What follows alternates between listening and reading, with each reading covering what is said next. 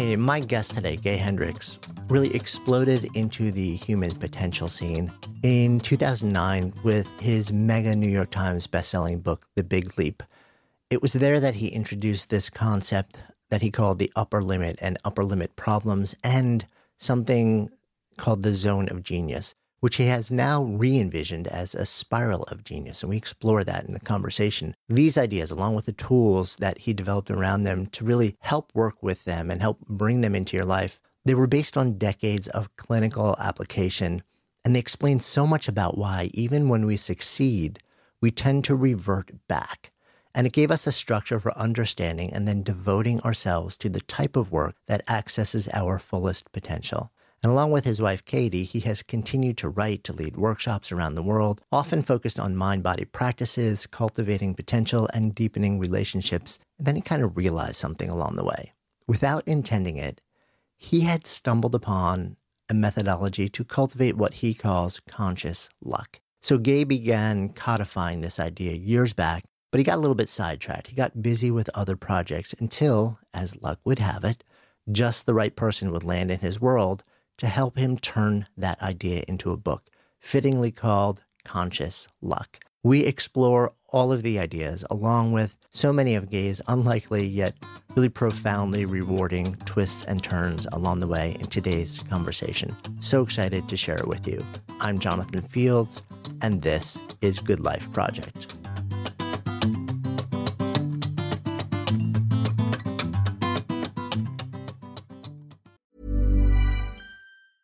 Mom deserves the best, and there's no better place to shop for Mother's Day than Whole Foods Market. They're your destination for unbeatable savings, from premium gifts to show-stopping flowers and irresistible desserts. Start by saving 33% with Prime on all body care and candles. Then get a 15-stem bunch of tulips for just $9.99 each with Prime. Round out Mom's menu with festive rosé, irresistible berry chantilly cake, and more special treats. Come celebrate Mother's Day at Whole Foods Market. Here's a cool fact a crocodile can't stick out its tongue. Another cool fact you can get short term health insurance for a month or just under a year in some states.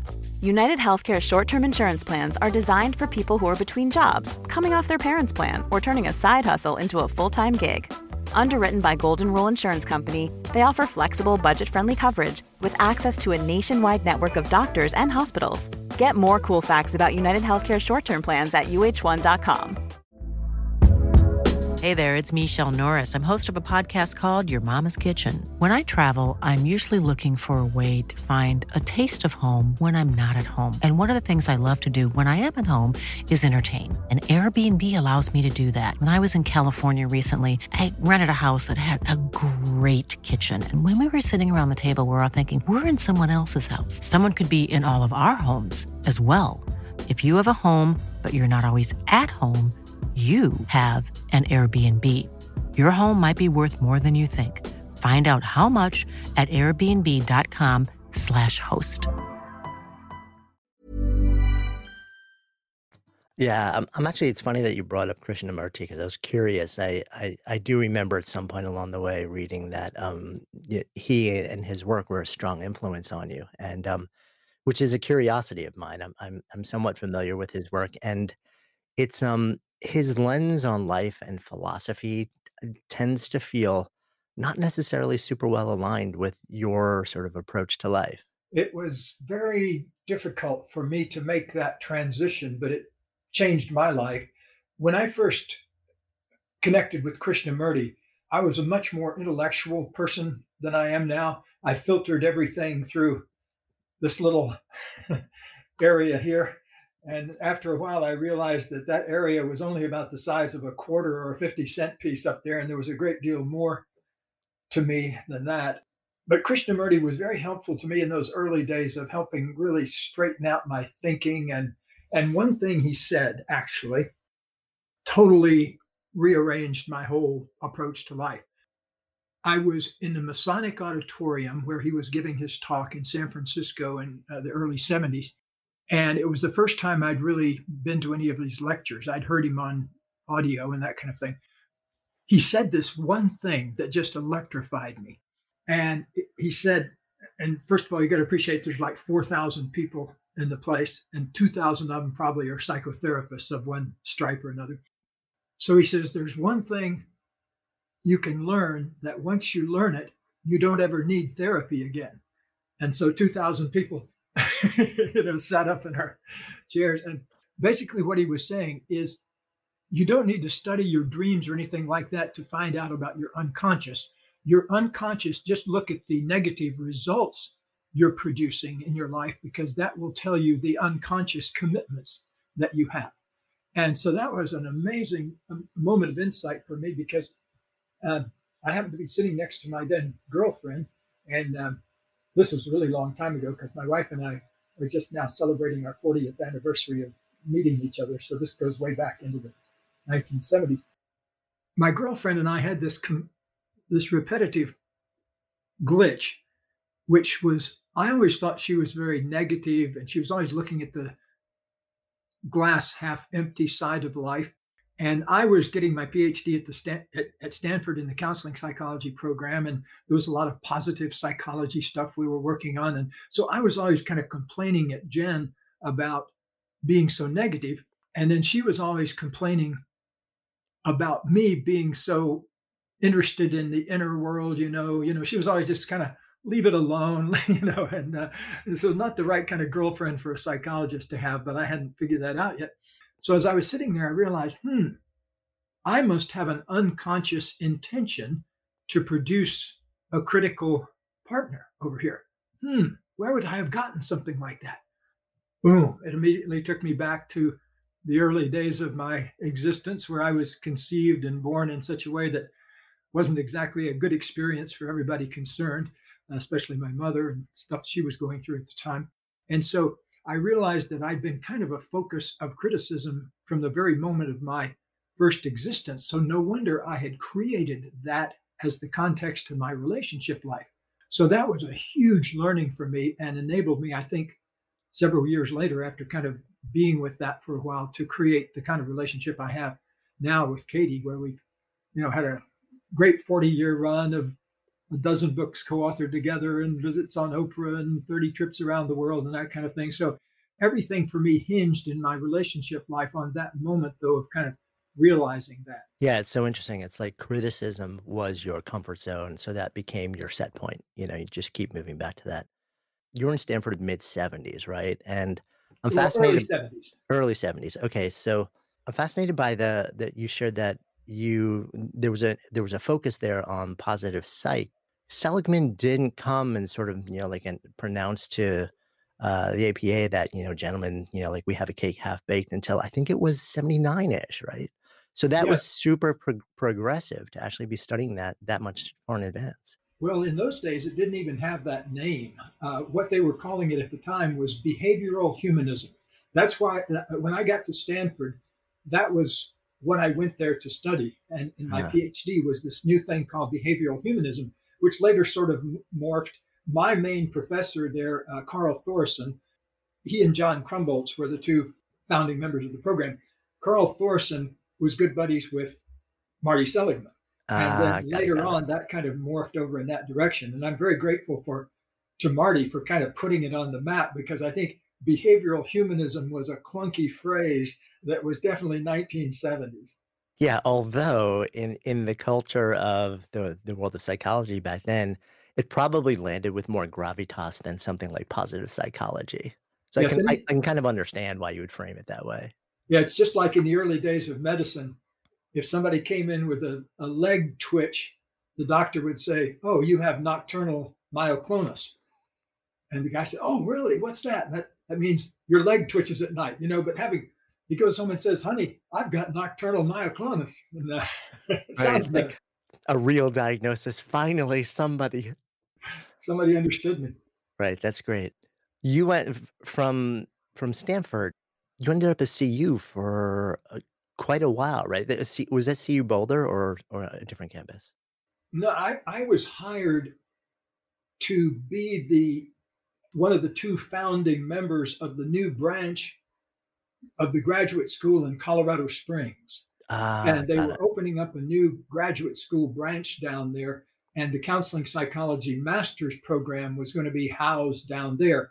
And so uh, I, I went to the Colorado Springs branch and I ended up loving Colorado Springs so much. It was just a perfect place to live for me because I'm an avid mountain biker and my wife and I skied a lot at the time. And, uh, you know, it's just like the dream place to have a career for me. So I never, um, I never went up to the Boulder campus except for faculty meetings every month or so. So I was very happy to be in Colorado Springs Graduate School branch. Yeah, I mean, you stand in the middle of that town just looking at, you know, Pikes Peak at 14-1 and it's it's kind of magical, really breathtaking actually.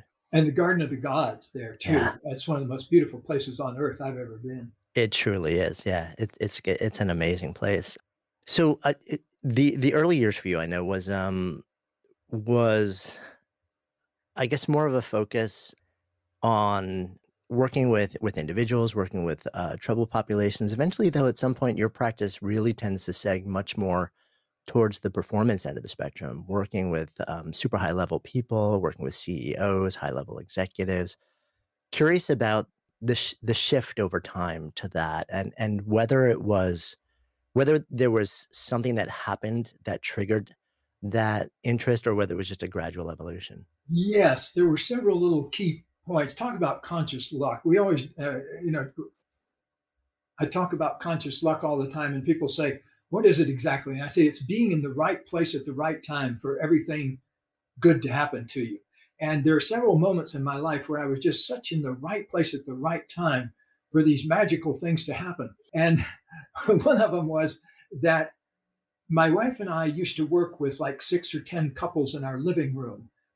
And then we decided one night in front of the fireplace, this is such interesting stuff we're doing. These techniques are so unusual. We got to kind of go big time with this. And so we wrote our book, Conscious Loving. And right away, almost overnight, we went, we got invited on Oprah and we went from working with six or eight couples in our living room to working with 10 million people on the stage out there in Chicago. And suddenly everything kind of went with a whoosh. And we became more known in the relationship area.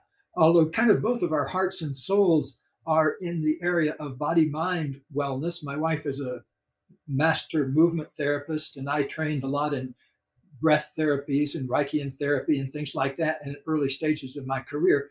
So we got interested in relationship work, though, and then continued to write more books in there. And at a certain point, I can even remember the day I walked into my office in Colorado. I was still a professor there, and uh, but I had a separate building that we did our therapy work in.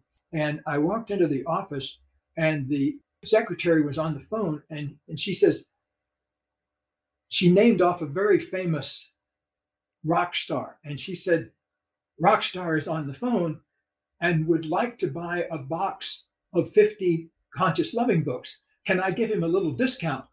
And I said, discount, give him the whole box.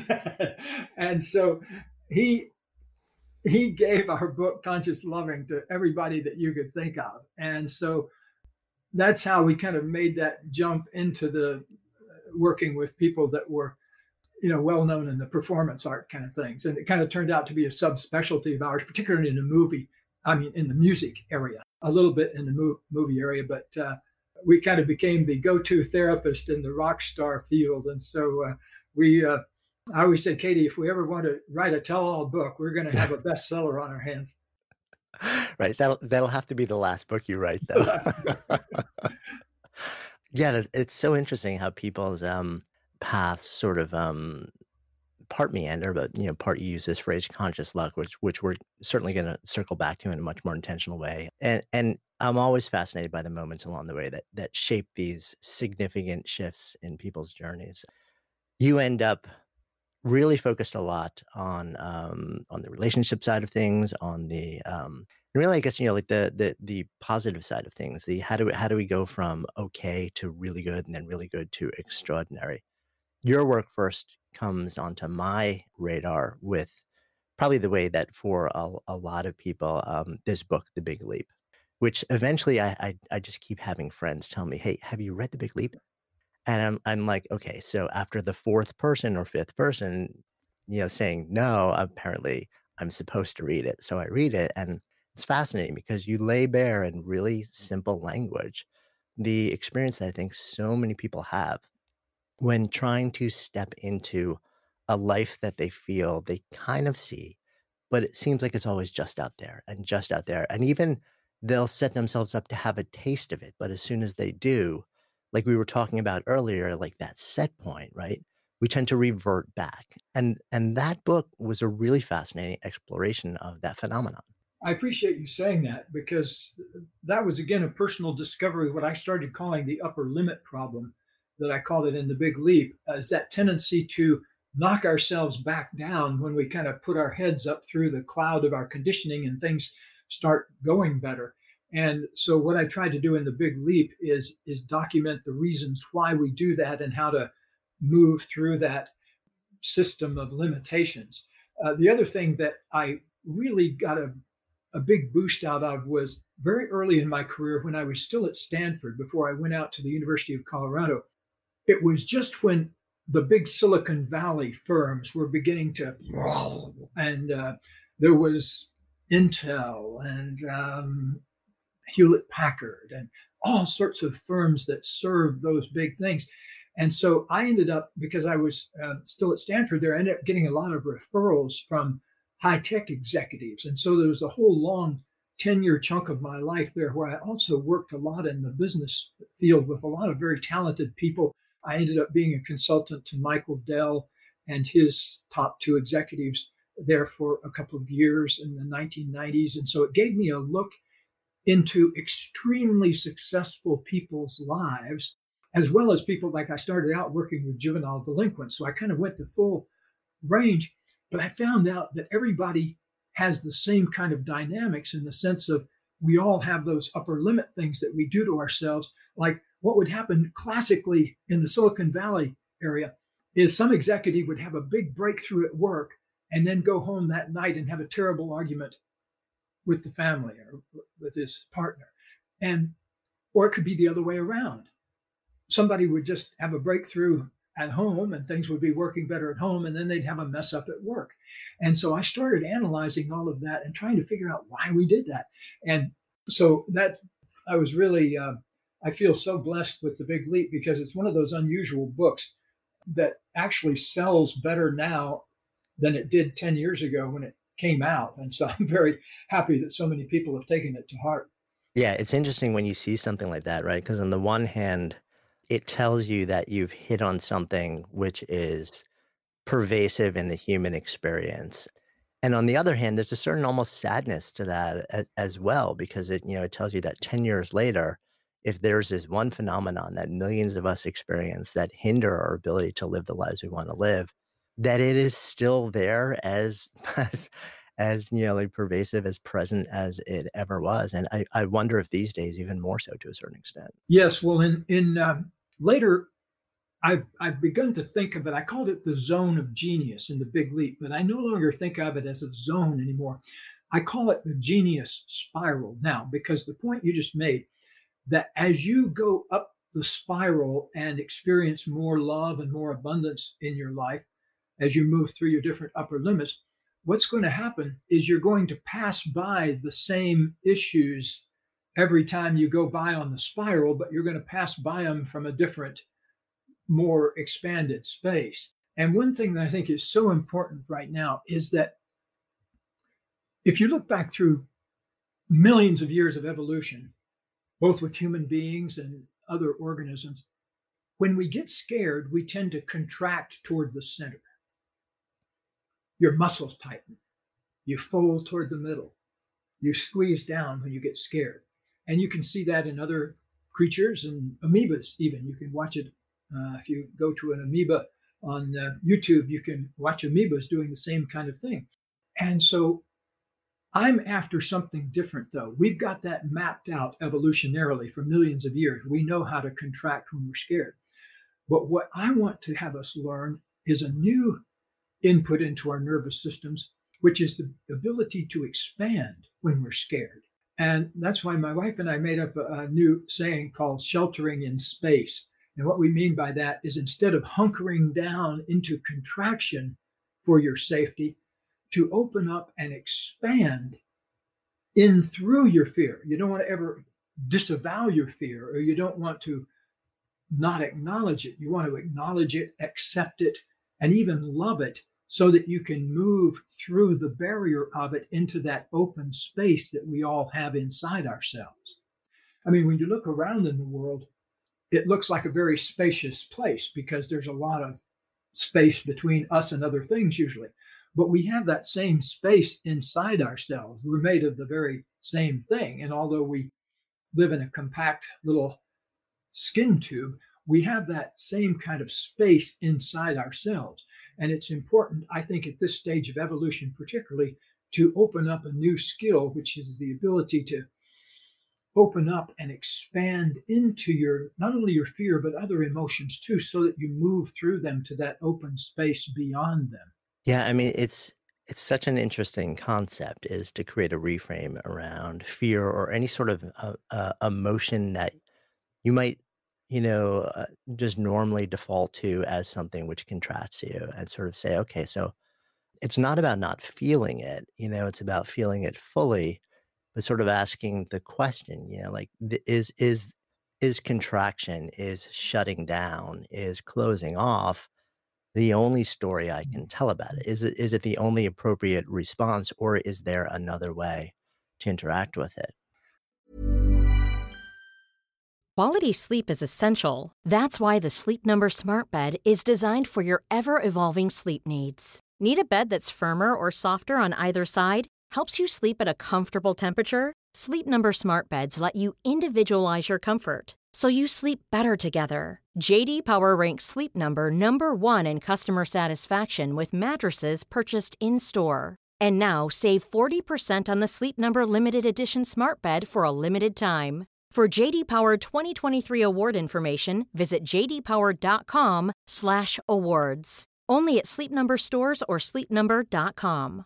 A lot can happen in three years, like a chatbot may be your new best friend. But what won't change? Needing health insurance. United Healthcare Tri Term Medical Plans, underwritten by Golden Rule Insurance Company, offer flexible, budget friendly coverage that lasts nearly three years in some states. Learn more at uh1.com.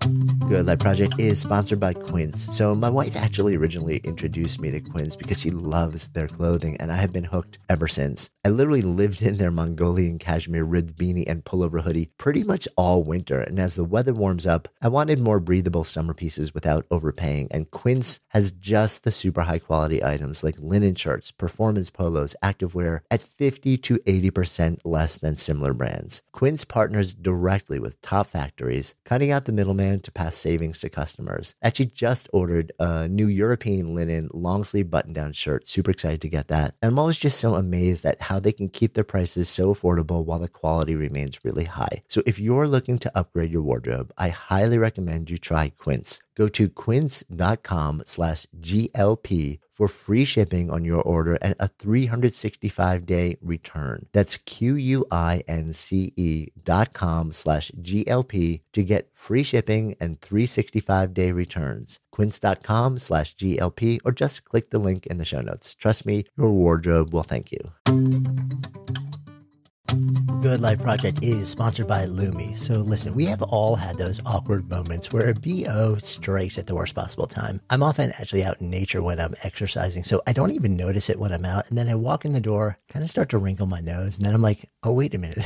That's actually me. That is why I'm so thankful I discovered Lume Whole Body Deodorant. This revolutionary product, it was actually invented by an OBGYN who wanted a solution for her patients struggling with private odor. But Lume doesn't just work, quote, down there. It provides incredible 72 hour protection for your entire body using mandelic acid. I kid you not, this stuff is a game changer. Lume is safe and effective for pits, for feet, you name it. And as someone who's tried it, I can attest that it seriously works. The fresh scents are just an added bonus. So if you're ready to say goodbye to BO for good, try Lume's starter pack. It comes with a solid stick deodorant, cream tube deodorant, two free products of your choice like mini body wash and deodorant wipes, and free shipping. As a special offer for our listeners, new customers get $5 off a Lume starter pack with the code GOODLIFE at lumedeodorant.com. Don't miss your chance to experience the relief of true full body freshness that equates to over 40% off your starter pack when you visit lumedeodorant.com or just click the link in the show notes and use the code GOODLIFE. I had a very powerful experience when I was 24 years old. Uh, I don't know if you know this or have read these books, but I used to be very overweight. Uh, I was uh, born, had some things glandularly wrong. So I was very fat by the end of my first year of life. And then I continued to be a fat little boy and a fatter teenager. And and I was taken around to all sorts of different medical specialists to try to find out what was wrong. And I they put me on amphetamines one year when I was in the ninth grade, and I, you know, buzzed all the time and made straight A's, but I couldn't sleep at night. But it never really got handled until this one magic moment when I was 24 years old. I was really stuck at the time. I was not only overweight, but I smoked heavily cigarettes, and I uh, was in this really toxic relationship that I'd been in for a couple of years and I didn't like my job. And I was working with juvenile delinquents, and I liked the the work with them, but dealing with the administration and everything was a total nightmare. And um, so I, I, w- I wanted to go back and get my PhD, but I felt really stuck. And so one day I went out from a walk for a walk, and I was just kind of wrestling with all this, and I slipped on some ice, and I went whoop down on my back. I kind of whacked my head. I didn't knock myself out, now I call it having an out of Hendricks experience because I, I something happened to me in those couple of minutes that wasn't like being knocked out unconscious, but it was like being knocked out of my normal sense of myself. And what happened is I became aware of things inside me that I hadn't ever been aware of before. One was my whole world of feelings, my fear and sadness and anger and joy and all those things that were kind of underneath in there, but I never really talked about them or anything. But I could feel them in this moment. But what I really could feel was that at the center of everything was this huge, kind of oceanic expanse of what I started calling at the time pure consciousness. And I'd never done any meditation or yoga or anything like that. But the following amazing thing happened the next day. So I had this experience and I was you know, had this whole new conception of myself. And a good friend of mine named Neil Marinello called me in the afternoon. It was a Sunday afternoon, and he said, Hey, I'm going up the road from where you live to hear a talk by an old Harvard professor of mine. He was my favorite professor at Harvard, but he's gone to India and he's on some weird new trip, and I want to find out what he's up to. And so I said, Sure. And so we went, and it turned out to be Ram Dass. Right. in his robes, freshly back from India. And see, I, w- I was an English major in college. I wanted to write the great American novel. And then I got involved with these juvenile delinquents, and I realized that helping people was what I was really born for. Interestingly enough, here at the other end of my life, I've started writing mystery novels, which is sort of what I wanted to do from the beginning. Anyway, I, I had this amazing experience with Ram Dass where I I listened to him talk for three hours without any notes. And I went up to him afterwards and I said, where do you get this stuff from? You know, because when I go into a class, even to teach juvenile delinquents, I've already got my notes in my hand. You know, I know what I'm going to say during those 50 minutes. And so he said, he picked up a picture of his guru, this elderly, sort of gruff looking fellow, said, if I get stuck, I just look at him and then everything begins to flow again.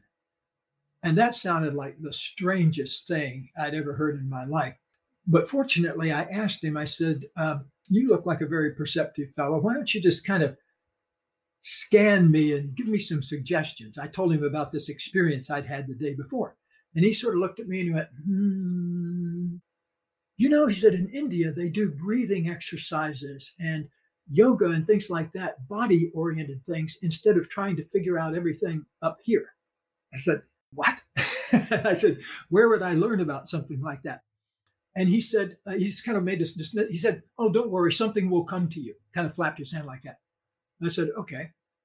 The next day, I was at the grocery store and I was checking out and I looked to my left and there was a little paperback book that almost seemed to jump out at me. And it was called Yoga, Youth, and Reincarnation. And it was just a compendium of yoga postures, a whole chapter on breathing, a whole chapter on meditation, it was just one thing after the other of what Ram Dass had asked me to do. And so I bought the little book, and I'll tell you how long ago it was. Paperbacks used to cost either 65 cents or 95 cents. And this was one of the big 95 cent ones, you know. I, I bought the book and I just went home and started doing it about three o'clock in the afternoon. And by the time it got to be midnight, I was at the meditation chapter. And I was already high as a kite from all the stuff I'd been doing, the breathing and the yoga and everything. But I did the meditation chapter straight through using all these little generic meditations, such as saying Ram to yourself. And I had exactly that pure consciousness experience that I'd had slipping and falling on the ice a couple of days before without banging myself on the ground. And so that really taught me that there were these ways that we could access the deeper parts of ourselves through natural organic body things that we didn't have to go out and rent or buy special shoes for. So that was kind of my introduction to the whole thing that I now think of as as body oriented transformation. Yeah, it's so fascinating because you were up until this point and, and even after, you know, very very scientifically rooted. You know, Yeah. you you had studied this, you know, like you know, like undergrad, master's, PhD eventually, which is, you know, which which to this day, well, I guess it's changed a, a certain amount, sort of with, uh, with the third wave approach. It it was very cognitively oriented. It was very, you know, like it all of the interventions and solutions existed from the neck up. And to have this experience where through a, a very short, brief physical trauma, which thankfully like was minor, but it it literally it's almost like it knocked you out of your mind and into your body and and gave you a felt sense of experience rather than a thought sense of experience. And it's fascinating to me that you then took that and basically ran with it and said, it's almost like it it knocked you not just into feeling, but also realizing there's something else that I haven't wrapped my head around quite yet. Yeah, I always say that the longest journey anybody ever makes is from their head to their heart. You know, 12 inch journey from there to there that really changes everything because I don't think at the time, well, I had another very powerful experience right after I moved to Colorado, which opened up a whole new dimension for me. I was I was about to teach my first class as a graduate school professor, and I had a kind of a panic because I realized I I didn't I, I knew everything. You know, I knew every intervention, I knew every technique, I knew every approach, but I didn't really know anything down inside that I could say was actually a tool that I knew reliably worked, except kind of tuning into ourselves and, and being open to whatever was there. But on this particular day, I got somewhere out of the ether a download in a moment of wondering. I was walking around in the woods outside uh, Green Mountain Falls, Colorado, and I had a moment. I was I was kind of feeling this panicky feeling. Oh my God, what am I really going to talk about in my first class? And I realized I'd always gone outside myself for the answers to things rather than going this direction. And on this particular moment, I just stood there and I said, okay, what is it? What is the one thing that human beings are doing wrong that if we cleared it up, we could move through life with, with more grace and ease? So that was kind of the first part of the question. And instead of going home and reading a book about it, I sat there and wondered about. Hmm, what is it we're doing wrong? And then I immediately got a, a download, but in the most unusual way. I expected it to kind of come in a mental printout, but what happened was I got this kind of a freight train, benign roar of energy that went through me. It was like, and I remember just being kind of electrified by it and staggering around out under the trees. And what I had realized in that moment was the one thing I'd been doing wrong is I'd been kind of standing separate from my experience. I had that deep experience when I fell on the ground, but I hadn't really been able to find a, a technique or any way to kind of access that again other than through meditation. But what do you do when you're walking around in life? You know, you can't just sit down on the ground and meditate every time you kind of feel something you're uncomfortable with. Well, what to do with it? And I realized the one thing that I had never done was simply accept myself or things as they were and love them as they were. My intent was always to change them rather than simply accepting them and loving them as they were. And so I just stood there under the trees and I started doing that with different things in myself that I didn't like about myself. Things I always didn't like about my body and things I didn't like about the world. And, you know, all these things, I started feeling love for them. And that lasted probably, I don't know. I think I staggered around out there for 45 minutes. And by the way, this was on no drug stronger than decaf coffee. So I wasn't in the grip of a uh, psychedelic or anything. But that moment taught me that it's our it's our distance from ourselves that causes the problem. That if we can get in the habit of fully owning and feeling and being with the things that are actually going on with us, it helps us move through those because they stay in place until we've loved and accepted them as they are. And so I learned this in this little moment. And almost immediately, I had the opportunity to try it out in a clinical setting because I got a call from a colleague of mine's wife. And I was just starting at the university, so I didn't know her very well. In fact, I'd only met her at a faculty party, the kind of the intro to the new faculty party. But we'd had a nice conversation. And so she called me and said, could she come over and talk to me about something. And so I said, sure. And so she came over, and it turned out that her husband, my colleague, had been having an affair with a younger woman, and it had brought up all sorts of fear and anxiety in her, and she didn't know how to deal with it. It was overwhelming her. I mean, she had just learned about this a couple of days before, and so it was big and fresh. You know, part of me said, "Oh my gosh, what am I getting into here?" Because I just landed at the university, you know. But in this working with her, I had this moment of trying out what I just learned up in the woods. So she told me about all of these fears she was having. And instead of trying to talk her out of them, I simply guided her into them. I asked her to feel it and breathe with it and open up to it and move with it. And instead of trying to make it go away, celebrating it. And ultimately, I helped her to love it as it was and accept it was it was as it was. She'd been fighting it, trying not to feel it. So of course she couldn't sleep or anything like that. But as soon as she accepted it, this look came over her face that was radiant. And it only took about 15 minutes for all this to transpire.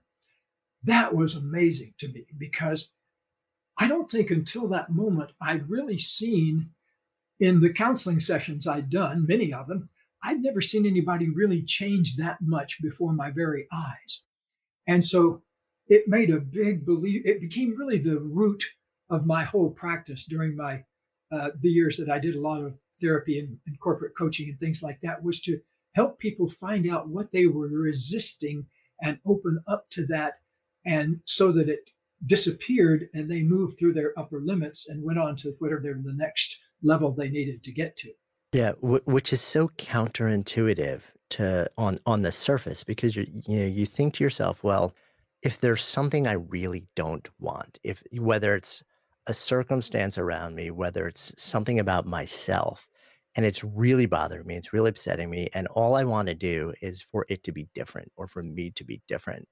You know, the idea that the the first step to allowing that to happen is to actually fully accept the state of things the way they are now is so counterintuitive because well on every level almost you know and, and and it's not i mean interestingly it's what you're saying isn't that just accept the fact that this will be your fate for life um, that's not what we're saying here what we're saying is you know acknowledge and own the fact that this is the state of things in this very moment and find a way to be uh, find as much grace as the way things are. And something happens when you do that.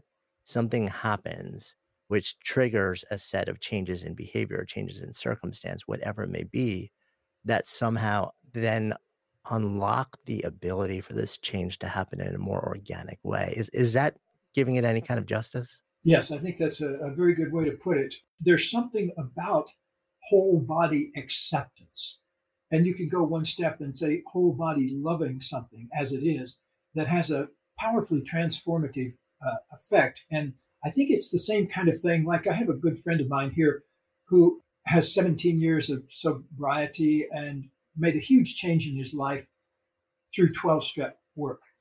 And he was telling me about this particular moment. The first time he stepped up in front of a group and said, Hello, my name's Jack, and I'm a I'm an alcoholic. There was something about just the acceptance of that. He said that changed his life in that moment and enabled him then to make a commitment to not drinking that day. And now he's racked up 17 years of making a commitment every day not to drink that day. So, but it starts with that moment of whole body acceptance. And then I think out of that acceptance comes an ability to make a more meaningful commitment that actually changes your behavior. Yeah, I mean, it's similar to me to things, uh, some of the language that, that I've heard from Thich Nhat Hanh about, you know, where, because it, it's almost very Buddhist in nature. And, and yet even he reached a point where he said, you know, he saw so much violence and so much suffering on such a vast level that he could no longer work from that place and he had to be much more intentionally active in the in inciting change and in giving voice. And i guess so part of my question is you know, like if you look around at the state of things in the world right now it, is it possible to apply this type of process experiential process thought process to to really profound societal inequities things like violence against certain groups of people or races of people, you know, cultural problems where everybody looks at this and says, this is not right. This must change. And there may be, you know, like real risk of of of loss of life and and freedom and well-being. How how is it possible to expand a concept like this on that scale? Because I I feel like people would really I I struggle seeing how how could you do that on that you with that level of intervention, potential harm, and scale? Yes, well, I think that uh, first of all, yeah, we really want to acknowledge, uh, I think, in everything that you and I say, that we're not suggesting easy solutions for anything. Uh, and I, I, just, you know, I can tell you something magical that hap- happened in a therapy session, but that's very different than solving a particular societal problem. But in a way, though, they all start in the same place they start down inside one person. And then the same kind of thing catches fire. Like, for example, I happened to do some research on the notorious Saddam Hussein. Now, most people thought of him as a as a tyrant, a terrible person, and you know there was lots of evidence that he was. Apparently, killed his first person when he was only ten years old. So, but if you look further, his mother used to run through the streets of the village when she was pregnant with him, screaming, Somebody stabbed me. I'm carrying Satan in my belly. You know, so did it start with him? Did it start with her? Did it start with something else? Did it start with the terrible circumstances with he with which he was conceived? You know, if you start looking at society, you come down to one person doing one thing. And that then multiplies times a thousand, times a million, times a billion. But what we need to do, I believe, on planet Earth at this particular time is as things devolve in certain ways and change and transform and are reborn, that we have the opportunity now to steer our own evolution in a way by bringing in some new ideas about how to go through the fundamental things of life. And human beings are have magnificent learning capabilities, but we're also rather slow to learn because if we struggle with the upper limit problem. But I think, like uh, you know, Martin Luther King said about the the arc of history bends toward justice uh, from what I've seen in human beings, the arc of our history bends toward more and more consciousness, not less and less consciousness. And so from that point, I have a great deal of hope. And for example, my wife, uh, Katie, just this morning on, on the internet teaches a big worldwide thing on that's sponsored through our foundation free for anybody that wants to take it about how to deal with fear and so she takes people through a process we call fear melters that has you get in touch with all sorts of different ways fear show up in the world. And so, you know, it, here we've got people from South Africa to Israel to New Zealand that are getting up at all sorts of strange hours of the night to do this thing that we do here at nine o'clock in the morning on every Monday morning. And so to me, that gives hope that as we begin to learn some of these more fundamental processes of how to move through life more gracefully ourselves, it has a contagious effect. Flexibility is great. That's why there's yoga. Flexibility for your insurance coverage is great too. That's why there's United Healthcare Insurance Plans. Underwritten by Golden Rule Insurance Company, United Healthcare Insurance Plans offer flexible, budget friendly coverage for medical, vision, dental, and more. One of these plans may be right for you if you're, say, between jobs, coming off your parents' plan, turning a side hustle into a full hustle, or even missed open enrollment. Want more flexibility? Find out more about United Healthcare Insurance Plans at uh1.com. Mom deserves better than a drugstore card. This Mother's Day, surprise her with a truly special personalized card from Moonpig. Add your favorite photos, a heartfelt message, and we'll even mail it for you the same day, all for just $5. From mom to grandma, we have something to celebrate every mom in your life. Every mom deserves a Moonpig card. Get 50% off your first card at moonpig.com. Moonpig.com. Mom deserves the best, and there's no better place to shop for Mother's Day than Whole Foods Market. They're your destination for unbeatable savings, from premium gifts to show-stopping flowers and irresistible desserts. Start by saving 33% with Prime on all body care and candles. Then get a 15-stem bunch of tulips for just $9.99 each with Prime. Round out Mom's menu with festive rosé, irresistible berry chantilly cake, and more special treats. Come celebrate Mother's Day at Whole Foods Market. Imagine the softest sheets you've ever felt. Now imagine them getting even softer over time. That's what you'll feel with Boll and Branch's organic cotton sheets. In a recent customer survey, 96% replied that Bowl and Branch sheets get softer with every wash. Start getting your best night's sleep in these sheets that get softer and softer for years to come. Try their sheets with a 30-night guarantee. Plus, get 15% off your first order at bollandbranch.com. Code BUTTERY. Exclusions apply. See site for details.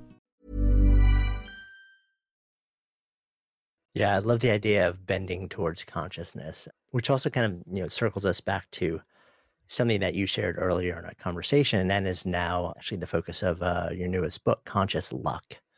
Interesting phrase, right? Because tell me, well, first, what do you when you when you offer that phrase, conscious luck, what do you actually mean by that phrase? Yes, it means choosing to take charge of your own luck.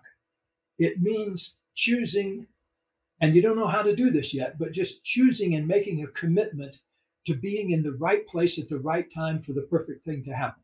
And it starts with commitment. In the book, we, we spend a whole chapter talking about how to commit yourself to a luckier life. But I'll tell you, for me, conscious luck began in a moment when I was 14 years old. And there was a kid sitting next to me in a movie theater, a kid I called Danny in the book.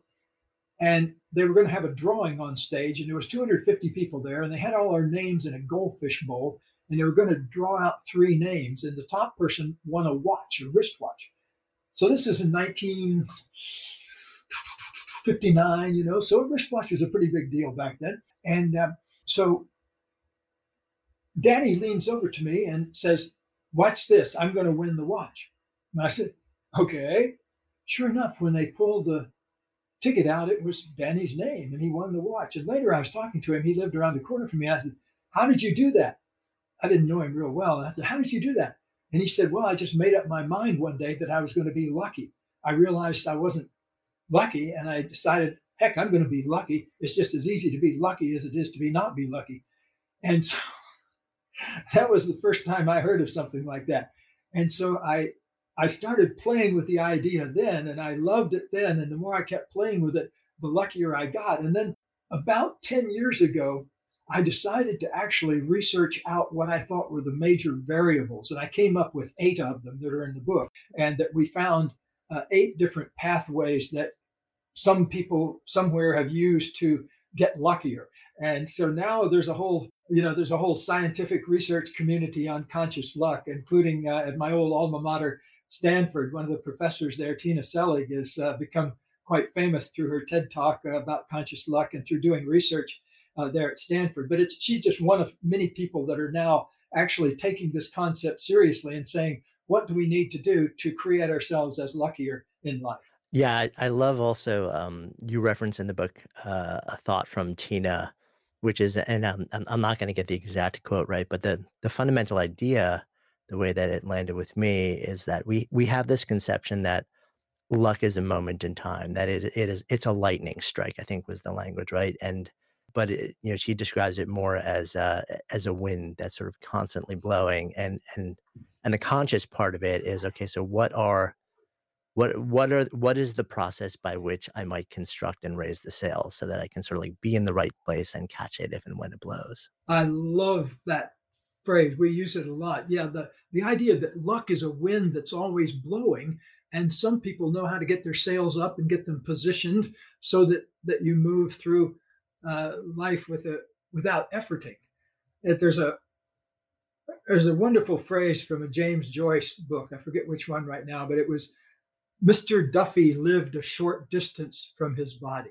The idea that we often kind of live away to the side of ourselves instead of mm, coming home and, and realizing, like Walt Whitman said, I am large and contain multitudes.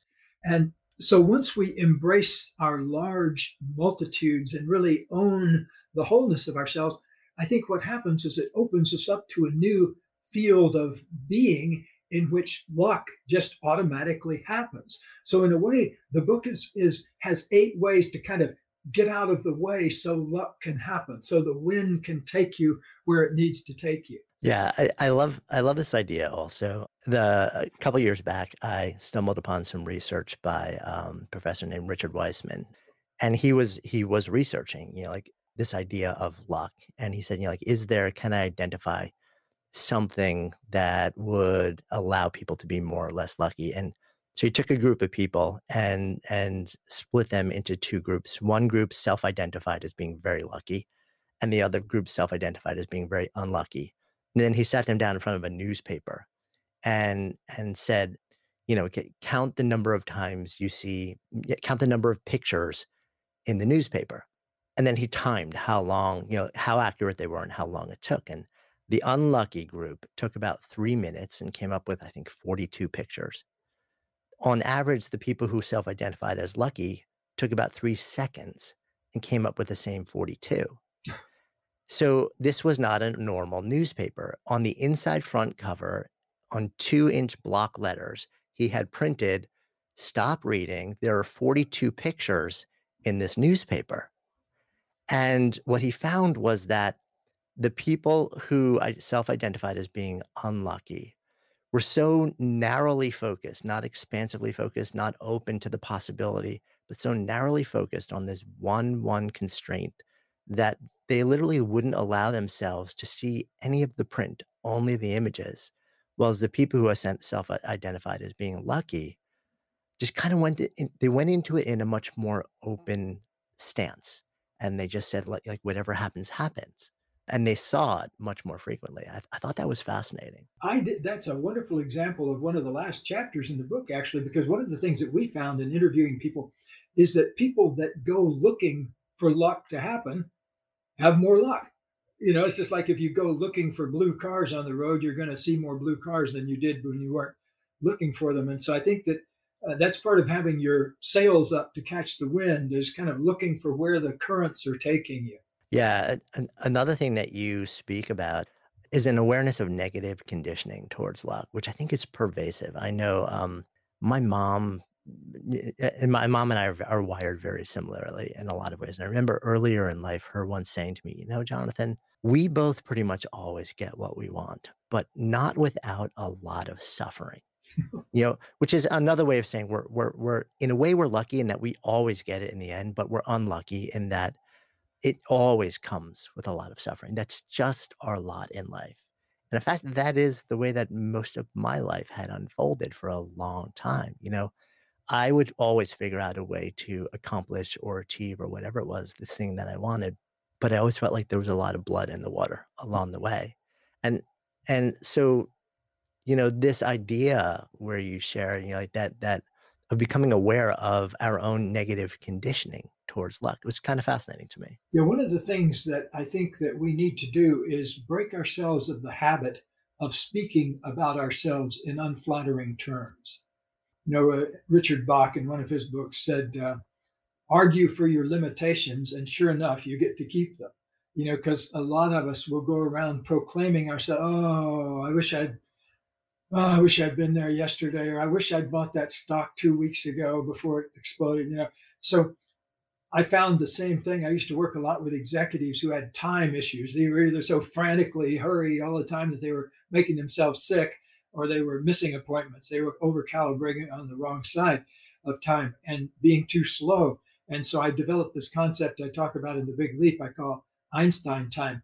And I'll tell you, the big problem with helping people overcome time issues is people speak about themselves as a victim of time all the time. They say, I've got to rush over here and do this, or I'm sorry, I don't have time to do this. But one of the stories I tell in the uh, in the Conscious Luck book is one day I was rushing through the airport to try to catch a plane that my other plane had been late for. And I saw on the board that my plane was boarding, but then I later saw as I was still rushing madly that it was had boarded and the gate was closed. And this was at the Dallas Fort Worth airport, which is vast. And so I realized I was hurrying in an uncomfortable way and I was making myself kind of frantic. And so I just kind of eased up and I just had a nice ramble on down to the uh, clerk at the uh, end of the jetway. And um, as I came up, this other fellow was throwing a temper tantrum because he couldn't get on the plane. And so after a while, he finished his temper tantrum and rushed on off shouting at them. And I stepped up into his place. And it looked like there was no possibility of getting on the airplane. But I said to the clerk, I said something like, rough day, huh? You know, and the person looked up and said, yeah, you wouldn't believe it. And so I had this little moment of connection. And the next thing I knew, one of the uh, flight attendants came rushing up from the jetway and they had a little whispered conversation. And it turned out they'd miscounted, and there was one seat left in first class. and so I went from having no possibility of getting on to sitting in first class, you know, in this one little move that I think it worked really well for me to ease up and walk down there slowly and not hurry because that allowed that other guy the time to you know blow his stack and everything and then move out of the way so i could slip into the right place at the right time. Yeah you hear things like that on the one hand you're saying well but how could that be anything but just pure coincidence? Um, and then you you meet people who adopt a certain lens on life and set of practices that where things like that seem to keep happening to them and uh, i confess to um, becoming less and less skeptical with each passing decade of life.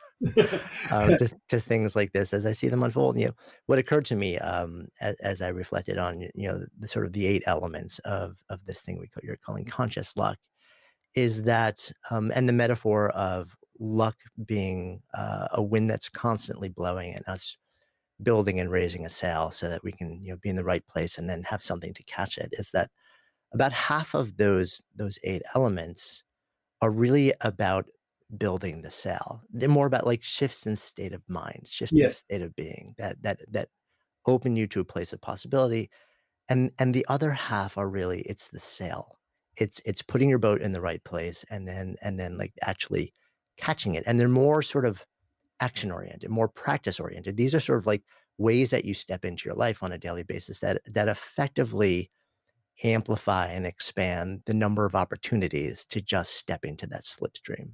That's a very good way to put it. That's exactly what we intended in the book to have the first half be about how you get your sails up, and then the second half be about how to steer your sails so that you get the optimum speed through life and and, the, and have the most fun too. Because it's not just about getting being a speed demon toward your goals; it's having a good quality life as you're getting there. Yeah, that that it's it's I'm I'm very visually and physically inclined, so the whole the whole metaphor just really stuck with me as I Mm. sort of explored these things. And you know, it's interesting. Um, it's a very straightforward process, so straightforward that it almost leads somebody to doubt that any of it could be effective. Uh, a, a dear friend of mine, Mel Robbins, um, speaks all over the place and has this book called The Five Second Rule. And in the first probably five to 10 seconds of her talk, you know, no matter where she is, she basically tells the audience, listen, I'm about to tell you something that is going to sound so simple and so stupid. Your first inclination is going to completely be just doubt it and write it off. It couldn't possibly work. Suspend judgment. In a, in a kind of an interesting way, I felt that way about about this um, because there was no groundbreaking paradigm that I learned. There was no sort of you know like complex science behind it. It was a simple set of ideas and practices that make sense, but almost feel too simple to make a difference. And, and then I found myself saying, well, but what's the harm in just stepping into it and seeing what happens? Really, because um, yeah, that's kind of how I am too. Because I I come from a very skeptical scientific background, and my granddad was from Missouri. He always said it's the show me state, you know. So he's a very hard headed guy, and I learned a lot of my life skills from him. I grew up without a dad, so my granddad was my male role model. He was a crusty old guy, but he had a lot of uh, really great ideas. And one of them was too was the idea of taking charge of your life in wherever way you could. And so I think taking charge of our luck is just kind of an extension of the whole idea of really deciding to come up with your own goals in life, for example, rather than accepting the goals that other people put on you or just letting life blow you around without any goals. In the book, we talk a lot about developing what we call luck worthy goals. That if you were the luckiest person in the world, what would that allow you to do? You know, so you want to create goals that are big and juicy enough that they pull the good luck out of you. And so um, I think every human being needs to orient themselves to three, four, five, maybe really high quality goals that are the things that really make your heart sing. Yeah, love that. And I'm I'm a I'm a believer in big goals like that. Jim Collins in uh, Built to Last, you know, his first big book, came up with this phrase he called BHAGs, B A H G, which was yeah. short for uh, big, hairy, audacious goals. We and, use that um, in our seminars. Oh, do you? Oh, that's great. That's great. Yeah, I, I think it's interesting to tie to tie all of this into something big, something deeply meaningful to you. Um, it feels like, to a certain extent, you know, part of what you're doing is rewiring your brain towards possibility, getting specific for what you hope an outcome might be. And then rather than forcefully moving towards it, opening up to any of the myriad of possibilities that might get you there. And which is, if it gets you to that same place, part of my thought is what a kinder way to live your life as well. Yes, wouldn't it be great if you thought of yourself as the luckiest person you know and you hung around with people that all considered them the luckiest person they know? That's a pretty magical life. Yeah, rather than brute force, space and grace. That, mm-hmm. Space and grace. I love that. Yeah. Feels like a good place for us to come full circle as well. So as we sit here having this beautiful conversation in this container of the, the Good Life Project, if I offer up the phrase to live a good life, what comes up?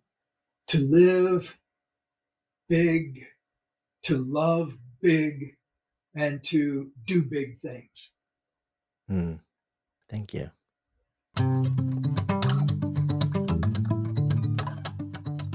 Thank you so much for listening, and thanks also to our fantastic sponsors who help make this show possible. You can check them out in the links we have included in today's show notes. And while you're at it, if you've ever asked yourself, what should I do with my life? We have created a really cool online assessment that will help you discover the source code for the work that you're here to do. You can find it at sparketype.com. That's S P A R K E type.com, or just click the link in the show notes. And of course, if you haven't already done so, be sure to click on the subscribe button in your listening app so you never miss an episode. And then share, share the love. If there's something that you've heard in this episode that you would love to turn into a conversation, share it with people and have that conversation. Because when ideas become conversations that lead to action, that's when real change takes hold. See you next time.